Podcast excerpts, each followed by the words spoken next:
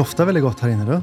Ja, men alltså, jag häller ju upp mitt Lapsang här. Mm, jag känner det. Det känner man på långa vägar. Det doftar lite skogsbrand och trä. Ja, men det doftar lite kära, och det här dessutom en extra stark Lapsang. Och Lapsang är ju lite av en vattendelare för tedrickare, har jag förstått. Antingen så hatar man det eller så älskar man det. Många har ju väldigt svårt för den här lite rökta smaken, och själv gillar jag ju inte rökt smak i mat till exempel. Det tycker jag är jätteäckligt. Nej, det gör du inte. Men just det här teet är liksom, det kanske har att göra med att jag lärde mig dricka det som typ 4-åring när pappa drack Lapsang. Men det är ju verkligen ett vuxet jag vet. Teet. Hur kunde du som barn sitta och sörpla det här teet? Jag var väl inget vanligt barn. Nej, du var nog inget vanligt barn. Du var speciell redan då. Men lite grann är det så att man, om man som tedrickare dricker Lapsang, så har man klarat det yttersta testet. Och då sitter man verkligen i te-finsmakarnas finrum, sägs det. Jag tycker om det till viss del. Så jag kan inte påstå att jag varken hatar eller älskar det. Så jag tycker ju om Sir Williams teet bättre, som har en ton av rökigheten. Men vad kommer det sig att man gillar liksom doften av, vad ska man säga, skogsbrandrök nästan? Fast jag tänker inte skogsbrand då. Jag tänker ju brasa hemma. Ja, brand låter så brutalt. Jag menar att vi har ju en öppen spis hemma, och på hösten när jag köper den första säcken med ved, man tänder det här och så doftar det brasa i hela våningen. Det doftar liksom tillbaks i tiden på något sätt. Men lite kära. Ja, men svårt att sätta fingret på det. Men det är det där lite grann gott med lägerelden? Att lägerelden symboliserar ju på något sätt någon form av gemenskap och kanske trygghet. Oftast så har man ju lägereld när det dessutom är mörkt runt omkring en, så att man känner sig lite omsluten i det. Kan det vara den känslan som den här doften knyter an till kanske? Det kan det säkert vara. För jag tänker på, vi har ju ett favoritdoftljus och en favorit room spray som heter Feu de Bois, som då betyder skogsbrand, va? Eller vad säger man? Trä som brinner. Ja, precis. Från Diptyque, som är helt fantastiskt. Det doftar så gott. Men jag råkar också veta att det är ett av deras mest populära doftljus av alla de har. Ja, men det kan jag förstå. Det är nog många som gillar den känslan. Ja, men vi har ju både doftljuset och doftsprayen. Och det använder vi ju på, ja men ta från november till mars ungefär, använder vi det hemma. Så vi doftsätter ju vårt hem. Över jul så lägger vi till lite andra dofter med kanel och äpple och så här, men vi doftsätter ju alltid vårt hem. Och vi gillar ju när man doftsätter både hotell och hem och visar sin personlighet lite mer i inredningen, så att man både ser inredningen, man doftar inredningen. Alltså man tilltalar alla sinnen på samma gång.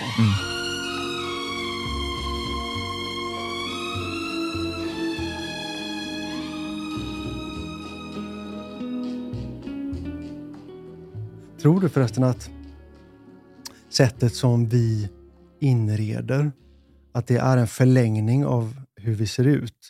Eller är det inredningen som påverkar oss? Hur vi ser ut. Jag skulle säga så här, att jag tror att hemmet är idag en förlängning av ens personlighet. Om du backar 100 år i tiden så fyllde ju hemmet mer av en funktion. Men idag har det blivit en skådeplats mer. Där det blir viktigt för oss att exploatera och uttrycka vår personlighet för att visa antingen vilka vi är eller vilka vi vill vara. Alltså uppfattas vara. Och det tycker jag man tydligt ser när man tittar på inredningstrenderna, hur de ser ut idag och om man backar. För tittar man på 60-talsinredning, 70-tal, 80-tal, så tänker jag på en enda stil. Men tänker jag idag, så har jag väldigt svårt att tänka in, vad är dagens stil? Ja, men precis. Egentligen. 60-talet hade ju sin stil. Och 70-talet hade sin, och 80 sin. Och det var väldigt tydligt och tydliga gränser när de olika stilarna övergick till att bli en annan stil. Exakt. Men sen händer ju någonting efter det. Precis som du säger, där hemmen kan vara liksom vad som helst egentligen, så länge det är konsekvent. Och det är lite grann som en installation ibland också. 2000-talets förbannelse är väl att alla ska vara inredare, alla ska vara stylister, alla ska vara kockar, alla ska vara supersnygga, alla ska vara vältränade, alltså man ska vara så mycket av allt. Och så undrar vi varför man är så stressad. Ja, eller varför man dukar under den här pressen. Och framförallt är det ju egentligen press som man bara har satt på sig själv. Ja. Jag kan bli lite stressad av det faktiskt och försöka då landa tillbaks, men gå in i mig själv och diskutera lite grann med mig själv. Och sen sitter vi ju hemma över en kopp te och diskuterar hur vårt hem ser ut. Mm. Jag tänker på det när vi hade kompisar hemma på middag för några veckor sedan. Och deras yngsta son var med som är 4 år. Och han går runt i våran våning och så tittar han på oss och med tindrande ögon säger: vad fint ni har på det här hotellet. Så gulligt. Vissa hem eller miljöer får man ju bara känslan att men här vill jag stanna kvar. Här vill jag bygga bo. Jag vill inte lämna den här platsen. Och så finns det andra miljöer och andra hem där man känner att man kan inte springa fort nog därifrån för att man blir så påverkad på ett negativt sätt. Men det har ju med energier att göra. Men vad är det som skapar alla dessa känslorna? Men ett hem får ju inte kännas som en dekor. Nej. Det får inte kännas som att det här är byggt nu för att du bara ska visa upp det här. Det måste bli ett. Det värsta så känner jag lite med vårt med hem. Det. Att det har blivit så. Det tycker inte jag. Ja, men vi skapade vårt hem i en tid när man byggde lite dekorer. Alltså det är ju... Den miljön byggde vi för, vad blir det? 16-20 år sedan. Och sen har vi inte förändrat den så jättemycket annat än att vi har... bytt blommor i vaserna. Överpyntat den. Men det ligger väldigt mycket i det du säger. Jag tror att den senaste trenden är precis det du beskriver där. Det handlar om att göra om våra dekorerade hem till personliga hem. Alltså att vi inte dekorerar dem för andra människor. Nej. Utan för oss själva. Mm. Och att vi vågar lyfta fram mer personlighet i hemmen. Exakt så som vi tycker att man ska göra med sitt egna utseende. Ja. Att inte göra det för göra sig fin för andra, utan faktiskt göra sig fin för sig själv. Mm. För då blir man den där versionen av sig själv som mår bra, och mår man bra så utstrålar man ju någonting. Mm. Och trivs man hemma. Du vet ju själv ibland när vi kommer hem så säger vi båda två i kör: Gud vad det är skönt att komma hem. Mm. Det har ingenting med storleken att göra på boendet, utan faktiskt sakerna som man omger sig med i sin våning eller lägenhet eller hus. Men det betyder ju det egentligen att man kan ju faktiskt inreda för att skapa eller framkalla vissa känslor. Absolut. Och där tycker jag att till exempel hotell har ju varit väldigt snabba på detta just med storytelling och att bygga miljöer för att verkligen framkalla starka känslor hos sina gäster. Oh ja. De drar ju en vision till sin spets. Mm. Alltså det blir ju både dekor och installation på samma gång egentligen. Men man vet ju också att men här ska inte jag bo för evigt. Nej. Här ska jag bo en helg. Precis. Eller en vecka. Mm. Och det är väldigt skönt att testa lite olika miljöer för att se också var man trivs. Jag tänker på ett väldigt bra exempel på det där har vi faktiskt här i Göteborg till och med. Hotel Dorsia. Absolut. Som Thomas Petersen har. Mm. Han har ju musiksatt hotellet. Mm. Han har doftsatt det. Mm. Allt är liksom in i minsta lilla detalj skapat för att förmedla en viss känsla till oss. Mm. Och vare sig man gillar den stilen eller inte så kan man ju verkligen uppskatta det han har åstadkommit där. Det är inte många i Sverige som har gjort det. Så ett tips till alla som lyssnar som inte har varit där. Gå dit och ta en frukost. Ta en övernattning någon gång med någon du tycker om. Gå dit och ta en middag. Alltså bara smaka på och känn på den här helt fantastiska upplevelsen. Det är så kul också med människor som det där görs med så mycket hjärta och så otroligt mycket passion. Du och jag diskuterar ju det väldigt ofta. Att förr i tiden så gjorde man ju saker för att man skulle ha ett bra liv. Mm. Idag tänker vi ju ofta att entreprenörer gör saker för att det ska skalas upp. Mm. Och att det ska... det är jättebra det här. Hur kan du få det här att växa? Ja, men precis. Naturligt hade det varit här kanske att skala upp det här till en kedja då. Men vi öppnade ett i Stockholm också. Vi öppnade ett i Köpenhamn. Vi öppnade ett i Malmö. Mm. Men det är så fantastiskt med honom att den visionen finns inte. Utan hans vision är att bygga världens bästa hotellupplevelse här. Och dessutom var där själv på morgonen. Ja. Träffa gästerna vid frukost. Småprata lite grann. Det är verkligen som att backa bandet lite grann, som att det blir väldigt mycket som. Men han har byggt sin affärsrörelse där affären har blivit livet på något sätt. Och jag kan verkligen beundra det. När vi än är där i princip så är han där och kommer fram och säger ett par ord. Och han är alltid glad och det bara fullkomligt strålar om honom. Mm. Apropå miljöer så måste vi verkligen prata om Artilleriet här i Göteborg. Herregud. Vi var ju på deras invigningen av deras nya del för 2 veckor sedan. En kväll där de öppnade och visade sina nya kök. Mm. Och allting som hör till köket. Och jag säger bara wow. Så snyggt. Hjärtligt. Mm. Hur ska man förklara det? Man kan förklara det med passion återigen. Jag sa ju det, eller vi sa ju faktiskt det till dem också, att det är så kul i en stad som är så pass liten som den här, så väljer de en ganska svår väg.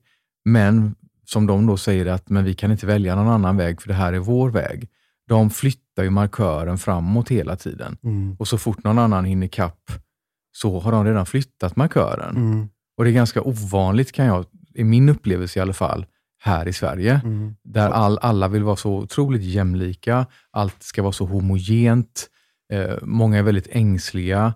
När en stil blir stor så anammar alla den stilen, upplever man i alla sociala kulturer. Både liksom, hur ska man säga, folk med mindre pengar och folk med mer pengar, men man anammar samma stil. Mm. Men Artilleriet går verkligen sin stil. Och jag vet, vi frågade ju dem där, men alltså ni spänner över liksom det rustika lantköket till det superexklusiva italienska 70-talsköket, men ändå får ni det att gå ihop. Och de tittar ju bara på oss och säger att nej, men det är vår stil. Vi kan inte göra det på något annat sätt. Och då blir Artilleriet-stilen. Mm. Och det där, jag vet, för Christian och Sofie som driver det. Då stod vi och pratade med Sofie om just det här. Och vi pratade om stilar. Mm. Och hon sa ju själv, ja alltså om jag börjar tänka sån så blir jag väldigt snurrig. För jag skulle vilja ha en stil, ett sånt boende, den här stilen är ett boende. Och sen förstår jag att alla är egentligen sådana. Man skulle egentligen behöva ett par olika boenden om man ska tillgodose sina behov. Mm. Och det har man inte. Nej. Men vad är 2000-talets stil 2022, 2023? Det är mixen av något väldigt modernt, någonting från dåtiden och lite futuristiskt på samma gång. Det blir egentligen en ganska futuristisk livsstil som är jordnära på samma gång. Jag är väldigt imponerad av den inställningen som Sofie hade där när hon sa att jag vet att vi har många stilar men det har blivit till en stil. Och jag försöker alltid det sitter så djupt rotad i mig det här med att vara stilsäker. Och jag har ju kommit till en punkt nu där jag har insett att jag har mycket mer att vinna på personligen av att kanske inte vara så stilsäker. Ja. Utan man har mer att vinna på att skapa det där lilla skavet.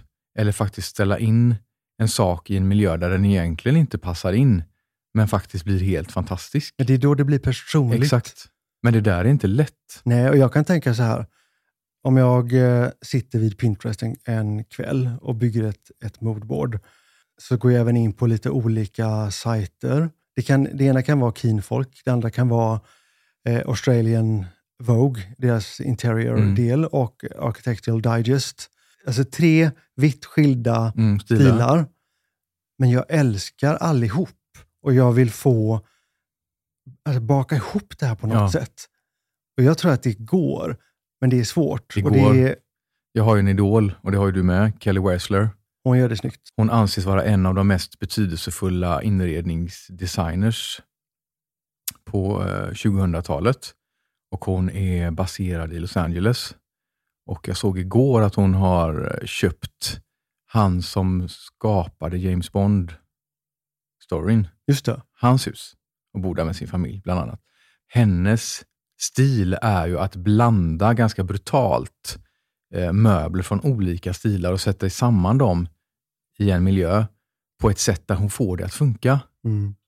Och visst, man gillar ju kanske inte allt, för det blir väldigt exhibitionistiskt och expressionistiskt, men det är ju vansinnigt effektfullt. Det är ju mycket färg, och det är ju för många av oss här i Sverige så kan det vara lite grann så här. Det är ju lite grann, vi har ju inte riktigt det ljuset här som är så förlåtande för att ha mycket färg. Hennes specialitet är ju just att knyta ihop möbler från olika epoker med färg. Ja. Och hon sa ju så fint, tyckte jag, att ett liv utan färg är som ett liv utan kärlek. Och det ligger ju mycket i det. Ja, men där kände jag också, där har vi ju en sån enorm utvecklingspotential, vi svenskar. Vi har ju blivit mycket bättre på att använda färg, för att det ingår i de trenderna vi ser nu. Mm. Och de svenska färgtillverkarna har ju blivit väldigt duktiga också på att förmedla färgtrender på ett annat sätt än vad man gjorde tidigare. Men jag tycker fortfarande att vi har så långt kvar. De flesta miljöer vi besöker idag är ju faktiskt fortsatt vita.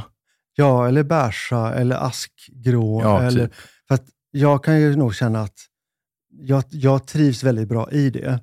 Jag känner mig oftast väldigt naken i en sån miljö. Det blir så vansinnigt sterilt, och allt annat syns ju. För att allt annat blir ju en väldigt bjärt kontrast mot det här ljusa.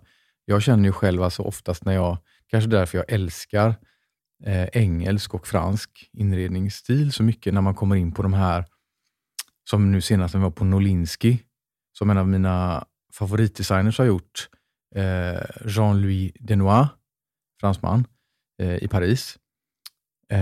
Där man liksom känner att själen börjar liksom jubla nästan. Och man blir alldeles varm, och man börjar känna sig lite mindre och inte så utsatt. Inte så utsatt, nej, precis, det är rätt ord. Det blir inte intimare, och man känner sig mer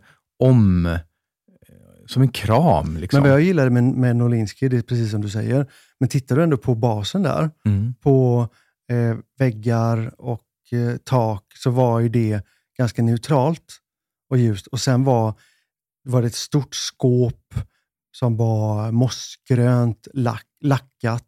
Jag tänker på den här fantastiska baren med det här välvda taket med, det var nästan lite enbärsblått. Det var så snyggt. I olika toner som gick ton i ton, och sammet, och lite liksom lite glamoröst, lyxigt 70-tal som möter modernt 2020-tal. Jag tänkte väldigt mycket på 70-tals nattklubb. Ja. Men det var ändå en sober, glamorös stil, så att den var väldigt liksom elegant. Den var inte brutalt glamorös, för det är man ju lite allergisk mot också. Ja, och sen dessutom så de hade en stor flygel där inne. Det var ganska trångt och litet. Det gillar man ju också. Mm. Och tänkte du på det, den franska killen som satt och spelade på flygeln? Mm. Han hade en kaffebrun kostym på sig. Snyggt. Med ett par konjaksfärgade stövlar. Alltså allt var verkligen... Det var ju så genomtänkt allting. Jag såg du att flygen var mattmålad i samma blåa färg? Ja, det är klart jag såg. Det var så snyggt. Och det var gjort så subtilt så man såg det inte först. Utan det var ju först nästan så att ögat spelade en spratt. När det griper tag i ditt inre. Och det är där som vi pratade om då, att ett hotell kan ge dig så mycket inspiration för hur du kan inreda ditt hem. Mitt första minne egentligen, jag tror det i alla fall, när jag kom till ett hotell där jag kände att exakt den här känslan vill jag ha på alla hotell jag ska bo. Och det var när vi kom till Hazlitt's i London. Det har alltså varit hotell sedan 1500-talet. Ja, det byggdes till och med som hotell. Ligger i Soho. Man kommer in, man får ringa på en klocka utanför på gatan.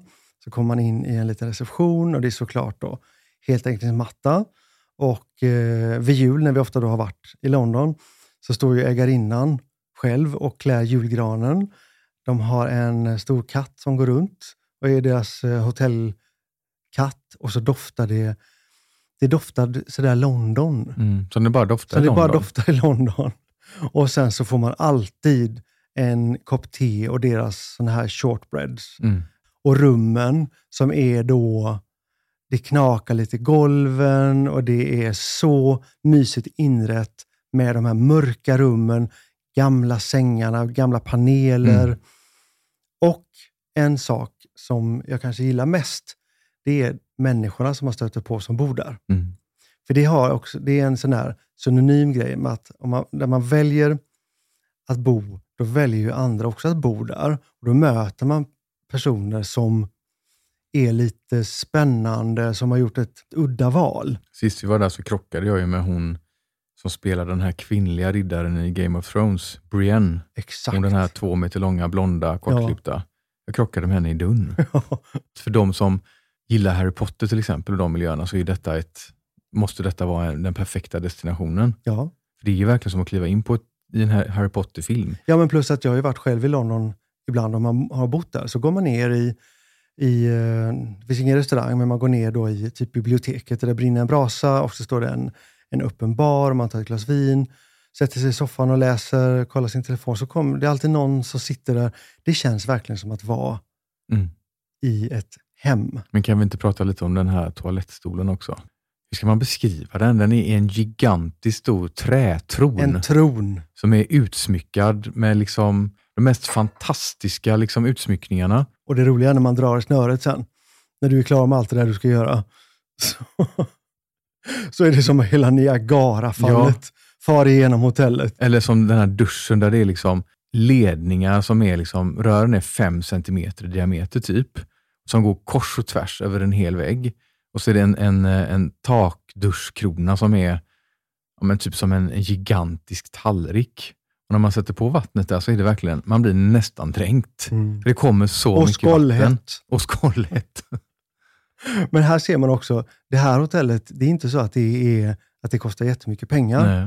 Nej. Utan det är att det är alla rätter tickar i alla de här boxarna som vi behöver. De som lyssnar som gärna skulle vilja bo där, så se till att boka det rummet som heter Madame D'Aflot. Det är det rummet som vi älskar och som vi alltid bor i. Och det har en gigantisk mörk 1600-tals himmelsäng. Och väggarna är målade i en, hur ska man beskriva den? En smutsig, mörkt midnattsblå petrolfärg. Med mycket svarta i. Och så har de en av panelerna är hemlig, så man vi märkte ju inte redan första gången när vi var där, utan det var helt plötsligt någon gång som någon, men gud, det här kan man öppna. Och där inne var det liksom som ett litet sminkbord med spegel och en liten byrå. Jättefint. Ah, så mysigt.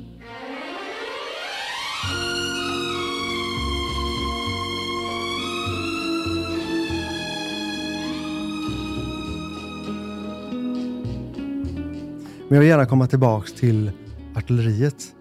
Ja, det var ju där vi var. Att jag skulle vilja se dem inreda ett hotell. Det har varit så kul att se det här liksom hela stilen blomma ut fullkomligt och inte bara i själva utställningsbutiken. Jag tror de skulle lyckas jättebra, jag tänker på det. Tänk så många gånger där vi har, och det slår aldrig fel, den energin som jag får med mig när jag har varit inne och bara gått en runda inne på Artilleriet.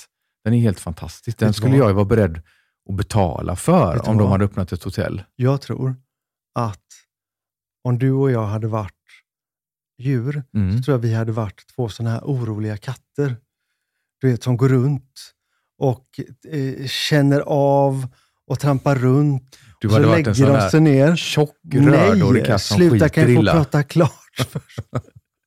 Men du vet, när en katt lägger sig ner och så kommer de inte till ro och så måste de upp igen och så går de vidare och sen hittar de hemskt.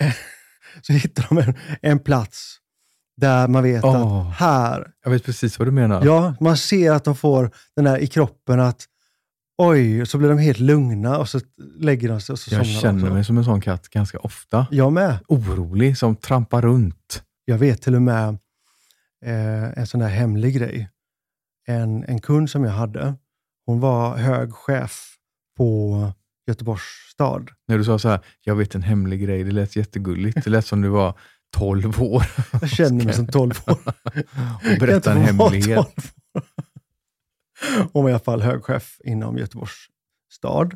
Och hon och jag pratade väldigt ofta om just det här med energier och att jag behövde aldrig prata med henne om hur hon skulle klippas, utan hon litade så till 100% på mig. Så berättade hon en gång att ibland när hon var lite osäker på, de var precis inne i ett sånt där slutskede med att bestämma, till exempel med ett äldreboende skulle byggas.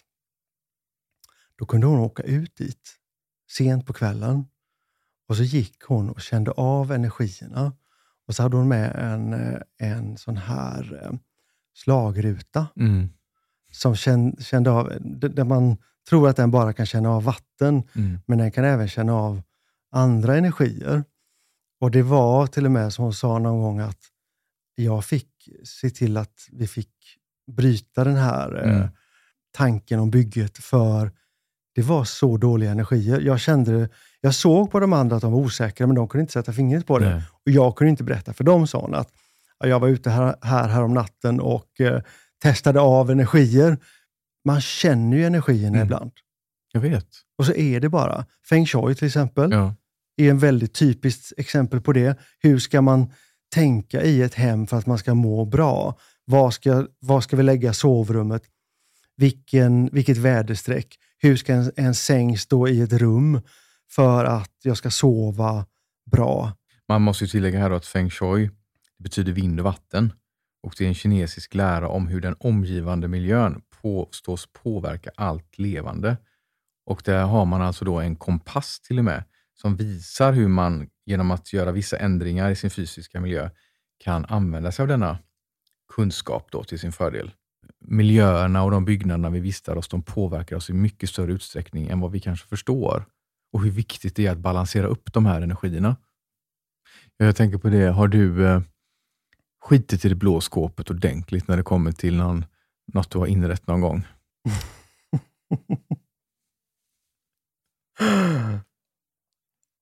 Jag tänker på en sak. Alltså jag bodde ju hemma ganska länge hos mina föräldrar, så jag har sagt det förut, när jag var 23 tror jag, när jag flyttade hemifrån.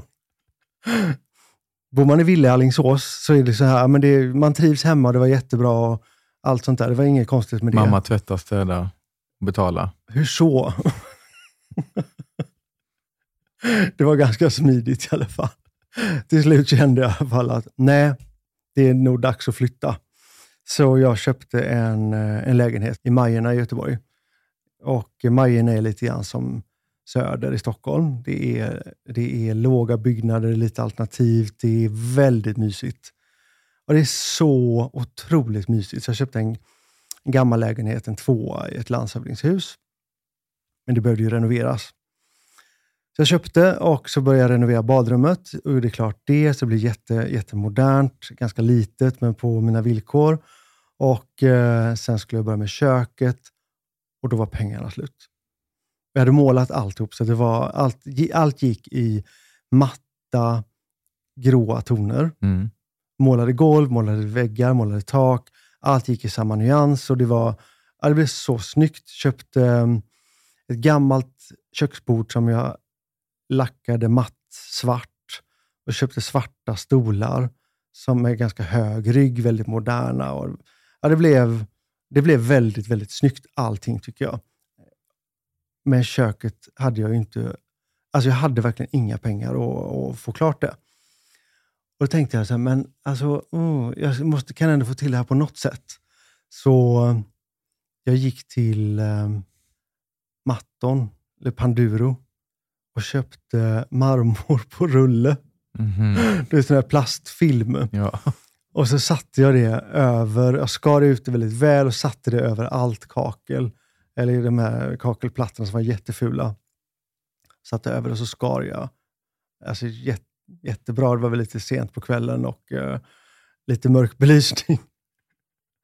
Så dagen efter så var en kompis hemma och så såg han det där. Så tittade han på mig. Vad hände här? Jag vet, sa jag, men det får vara... Nej, sa han, så där kan du inte ha det. Allt annat är så jäkla snyggt. Men det gör att man tror inte på något av det andra. Nej. Och det var verkligen så här, det gick upp, alltså jag visste det, men vad skulle jag göra? Men då gick jag faktiskt och köpte färg istället. Bara målade du vet, måla över kaklet så att det var en räddning. Men det där var nog den inte så hemsk klavertramp eller skit i blåskåpet. Men det fick mig i alla fall att aldrig göra om den här typen av dumma misstag som gör att man liksom förstör allting. Men undrar om det finns kvar sånt där sten på rulle? Det är klart det gör. Men vad används det till egentligen? Vad är syftet med det? Kan det någonsin bli bra? Det blir nog aldrig bra. Samtidigt så kan jag tycka att den där kreativiteten som du beskriver där, jag tycker den är fantastisk. Jag kan sakna den ibland. Ja, jag med. Idag vet vi så mycket och vi kan så mycket och det finns så mycket. Så att det blir liksom inte utrymme från de där lite egensinniga, roliga lösningarna som ändå någonstans, de är ju så berikande när man gör dem. Ja. Kommer du ihåg när du och jag målade om vår första lägenhet som vi hade tillsammans? Det var nog min första riktiga insikt jag fick om hur komplext det är med färg. Mm.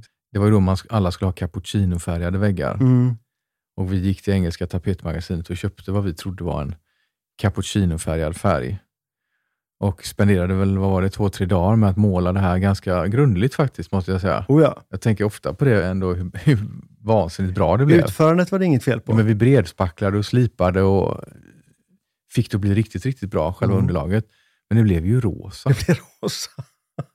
Den gick ju på morgonen från att vara ganska gul, gulbärs, till att under sen eftermiddag och kväll bli rosa. Mm. Och då förstår man vikten, precis som du sa, av att ska man färgsätta sitt hem, då måste man göra det på plats, på rutor, på väggarna, i olika ljus, olika tider på dygnet och titta på det. Exakt. För att det påverkar oss ju så mycket. Mm. Även om det finns en jättecharm i det. Alltså det är ju många idag som pratar om det här med att hur en färg ändrar sig och hur det på en södervägg ser ut på ett sätt och på en västervägg ser ut på ett annat sätt. Ja. Men det är ju en sak när man är medveten om det. Exakt. Och kan göra det valet aktivt. Men ditt intresse för inredning är ju väldigt, väldigt stort.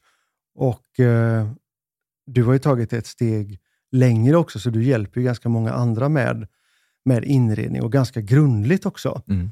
Så du tittar ju på helheten och sen utförandet och sen utför det från ax till limpa egentligen.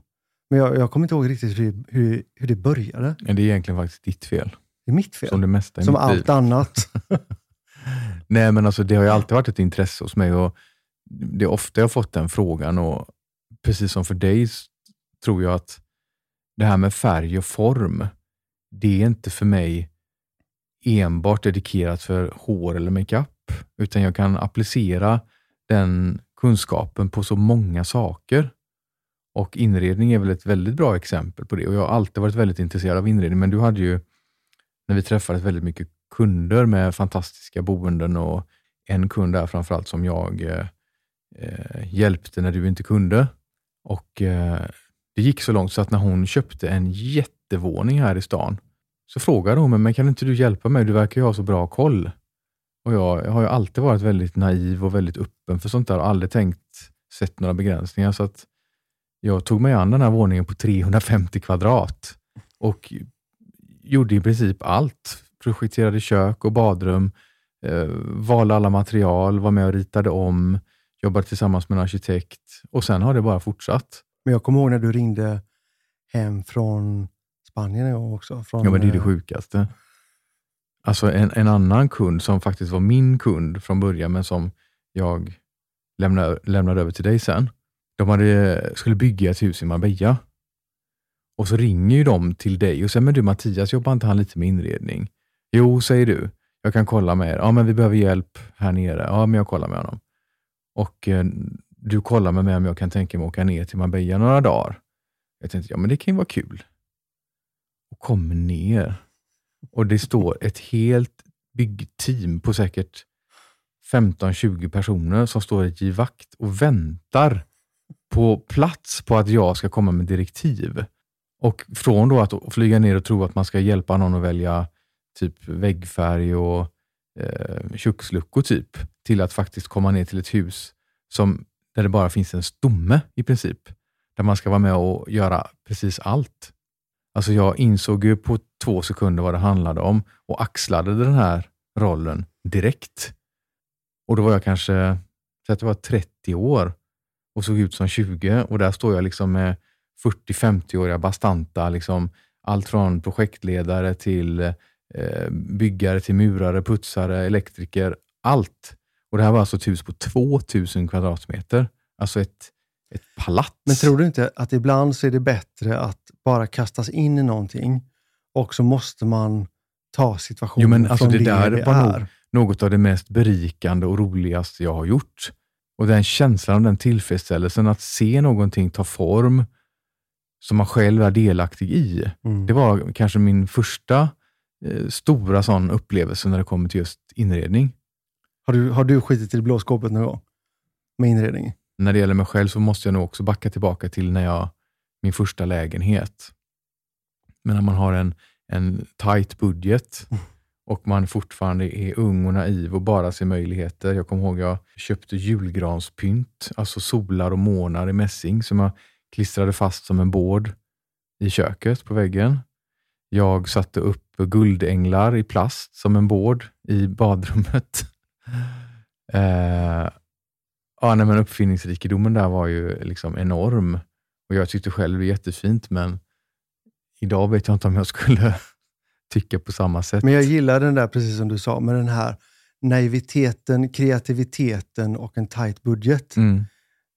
Det som kan kommer ut av det göra att man måste hitta nya vägar. Mm. Man måste gå lite vilse och man vet att jag kan inte gå på problemet, för det går inte att lösa, utan jag måste gå runt problemet. Mm.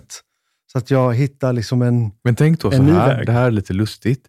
Den här kunden som jag hjälpte då med hela det här jätteprojektet i Marbella i 100 miljoner kronors klassen. Mm. Samma kund var hemma hos mig i den lägenheten och fick en konsultation inför att hon skulle gifta sig. Jag skulle hjälpa henne att göra hår och makeup. Då fattar man liksom kontrasterna. Hur enorma de var. Och då förstår man också, man tittar inte på det, utan man känner på känslan. Mm. Det är där, tror jag, magin ligger. Mm.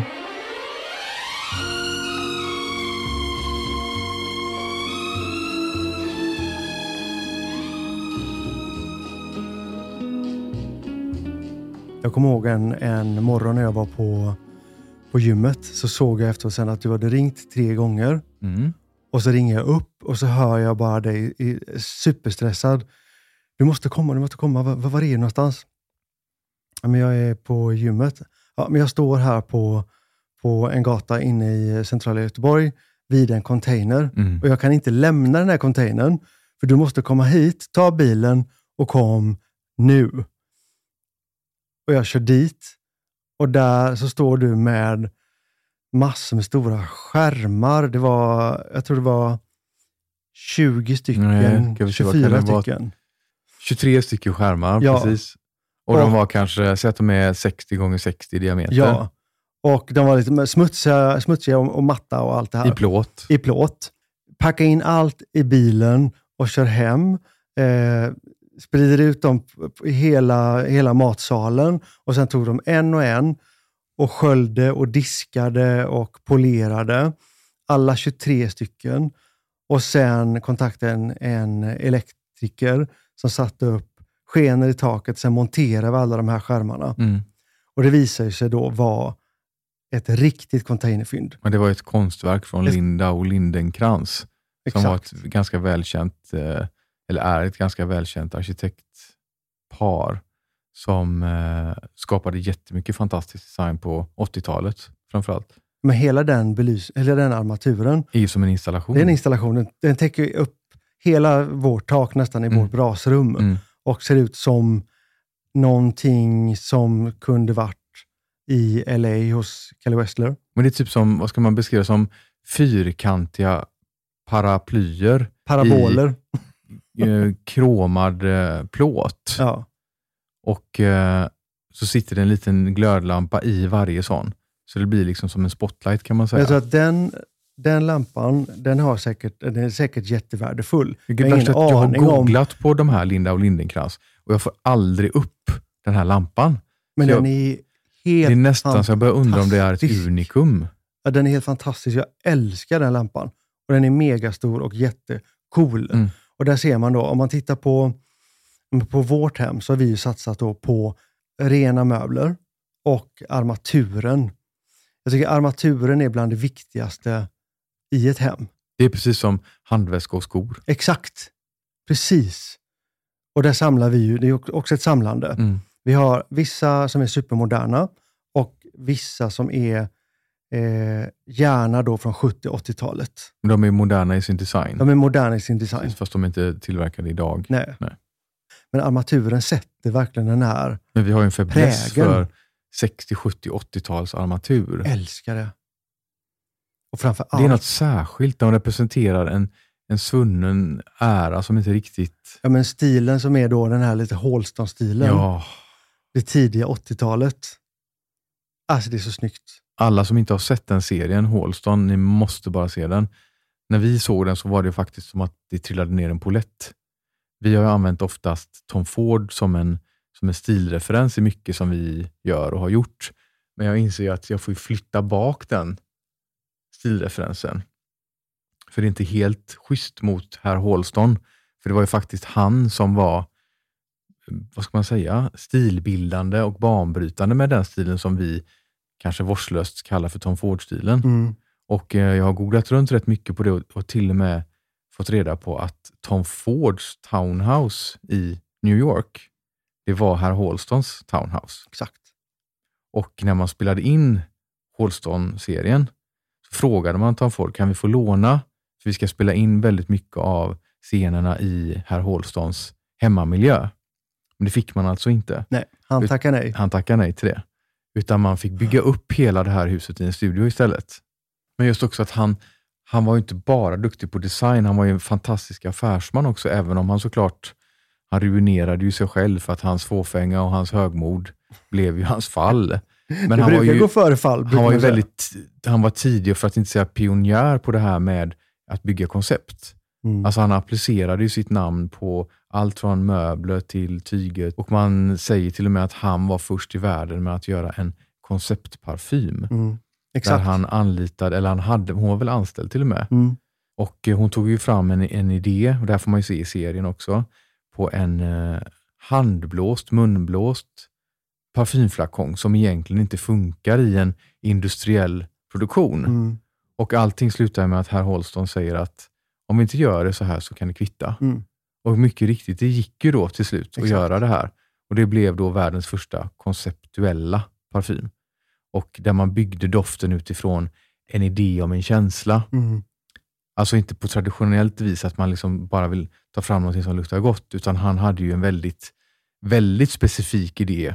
Och jag vill minnas att han till och med slängde upp ett par kalsonger från sin älskare. Och sa att den här doften ihop med lite citrus, ihop med någonting mörkt, ihop med någonting och så vidare. Lite läder och lite rök. Mm. Tobak, cigarett. Mm. Det vill jag ska bli den här doften. Mm. Och det blev ju en av sin tids mest säljande dofter någonsin. Mm. Om vi ska destillera ner alla våra tankar i det här samtalet om inredning och stil och personlighet och men det som vi har berört, så ska man, våra tankar om en inredning är lite grann att inredning är som en person. Mm. Den ska tänkas igenom, den ska balanseras, färgsättas och doftsättas, ljussättas, musik, alltså ljudsättas. Ett hem blir ju väldigt mycket med alla de här, när alla sinnena berörs. Mm. Med det man ser, det man hör, det man doftar och framförallt ljuset, armaturen. Och det är det som blir ett levande hem. Det blir ett levande hem. Och som vi har både på vårt kontor, vi har hemma ett stort centralt träd. Någonting som är väldigt, väldigt så här, som ger väldigt mycket liv. Mm. Är inte det ganska, att man summerar det på det sättet? Ja, så? Och för den järve kanske också hitta någonting som skapar det där lilla skavet, men som också kanske säger det där lilla extra om din personlighet. För det är väl lite grann att när man tittar på någons hem så ska man kunna egentligen berätta vem som bor där. Ja, precis. Du Mattias, har du någon särskild ingrediens som du tycker passar ihop med heminredning? Jag har faktiskt en lite bortglömd, men en favoritingrediens, och det är nyponfröolja. Doften av nypon. Tycker du om nyponsoppa förresten? Älskar nyponsoppa. Ja, men varför dricker vi inte det? Min mamma gjorde alltid det till mig när jag var liten på kvällarna. Då var det nyponsoppa och så vaniljglass. Åh, gud vad gott. Det var länge sedan. En del vill jag ha de här mandelbiskvierna i, men de gillade aldrig jag riktigt. Men de var lite sega. Det var lite för vuxet för mig. Men själva nyponsoppan är, den är underskattad. Varm. Och bortglömd. Fram med den igen. Mm. Men nyponfröolja, då tänker du på våran facial oil. Exakt. Förstås. För vi har ju en ansiktsolja som är helt fantastisk, för den är så lätt i konsistensen. Den har en kombination av ekologiska kallpressade oljor som gör att du kan använda den i en foundation eller direkt på huden. Ta 2 droppar, massera in i, värma upp den mellan handflatorna och tryck in den i huden. Och den innehåller dessutom cheasmör så att den blir matt. Men nyponfröoljan, den har ju den här egenskapen att den dämpar en rosacea-benägen hudtillstånd. Den har fantastiska egenskaper att hålla fina linjer borta. Och det är på grund av att den innehåller en ganska hög halt av vitaminsyra. Och för alla er som inte riktigt vet hur ni ska använda en ansiktsolja eller tycker att ni inte behöver det, så finns det faktiskt ett jättebra tillfälle, och det är på morgonen eller kvällen, antingen när man har vaknat morgonen eller på kvällen när man ska gå och lägga sig. Så gör det till en ritual. Applicera ett par droppar i handflatorna och värma upp, precis som Patrik sa. Och sen tryck in det här i ansiktet och massera ansiktet. Ge dig själv en riktigt genomgående massage där du jobbar med fingertopparna i cirkulära rörelser och tänker att allting ska gå. Du kan nästan tänka som att du ska flytta din hud diagonalt uppåt bakåt. Så att när du masserar så jobbar du liksom i frångående rörelser från näsan och från hakan och från mitten av pannan och utåt och uppåt. Och det blir en fantastiskt lymfdränage, kan man väl nästan säga. Absolut. Du hjälper huden att transportera bort vätskeansamlingar och gifter och allt sånt där som sitter under huden. Och framförallt så är det fantastiskt skönt. Du får igång blodcirkulationen och syretillförseln till de yttre hudlagren. Det är verkligen en jättebra rutin. Och den oljan är också väldigt skön att använda på armbågar, på dekolletage, i hårbotten, på håret. Går utmärkt att använda den också.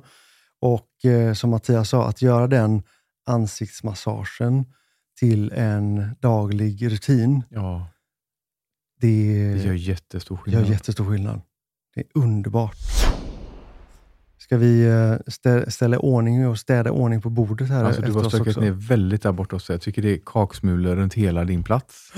Det är det inte alls det. Men snart är det. Du är lite som kakmonstret i Sesam, heter det, va? Älskar kakmonstret. Jo, men jag tycker vi har fått ihop väldigt mycket om just den här förståelsen för att vår miljö runt omkring oss påverkar oss hur vi är, och hur vi är påverkar oss hur vi ser ut, alltså hur vi mottas. Ja, men också hur vi mår. Ja, men det är väl lite grann det vi faktiskt menar. Mår vi bra så ser vi bra ut. Mm. Det är vår grundfilosofi i allting som handlar om beauty distilled. Mm. Och för er som har en liten stund över, se till att gå förbi Artilleriets nya kitchenbutik, för den är verkligen fantastisk, både inspirerande och upplyftande. Tack så jättemycket för att ni har lyssnat idag, och glöm inte att prenumerera.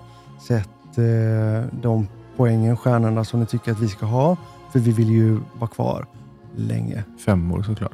5 år såklart. Och ni som vill lära känna oss och veta lite mer om oss, så kan ni gå in på Lernberger Stafsing, Patrik Lernberger eller Mattias Stafsing på Instagram. Och skicka gärna fler DM eller meddelanden om sånt som ni tycker om eller vill höra mer om i framtiden. Vi hörs nästa vecka. Hej då! Hej då!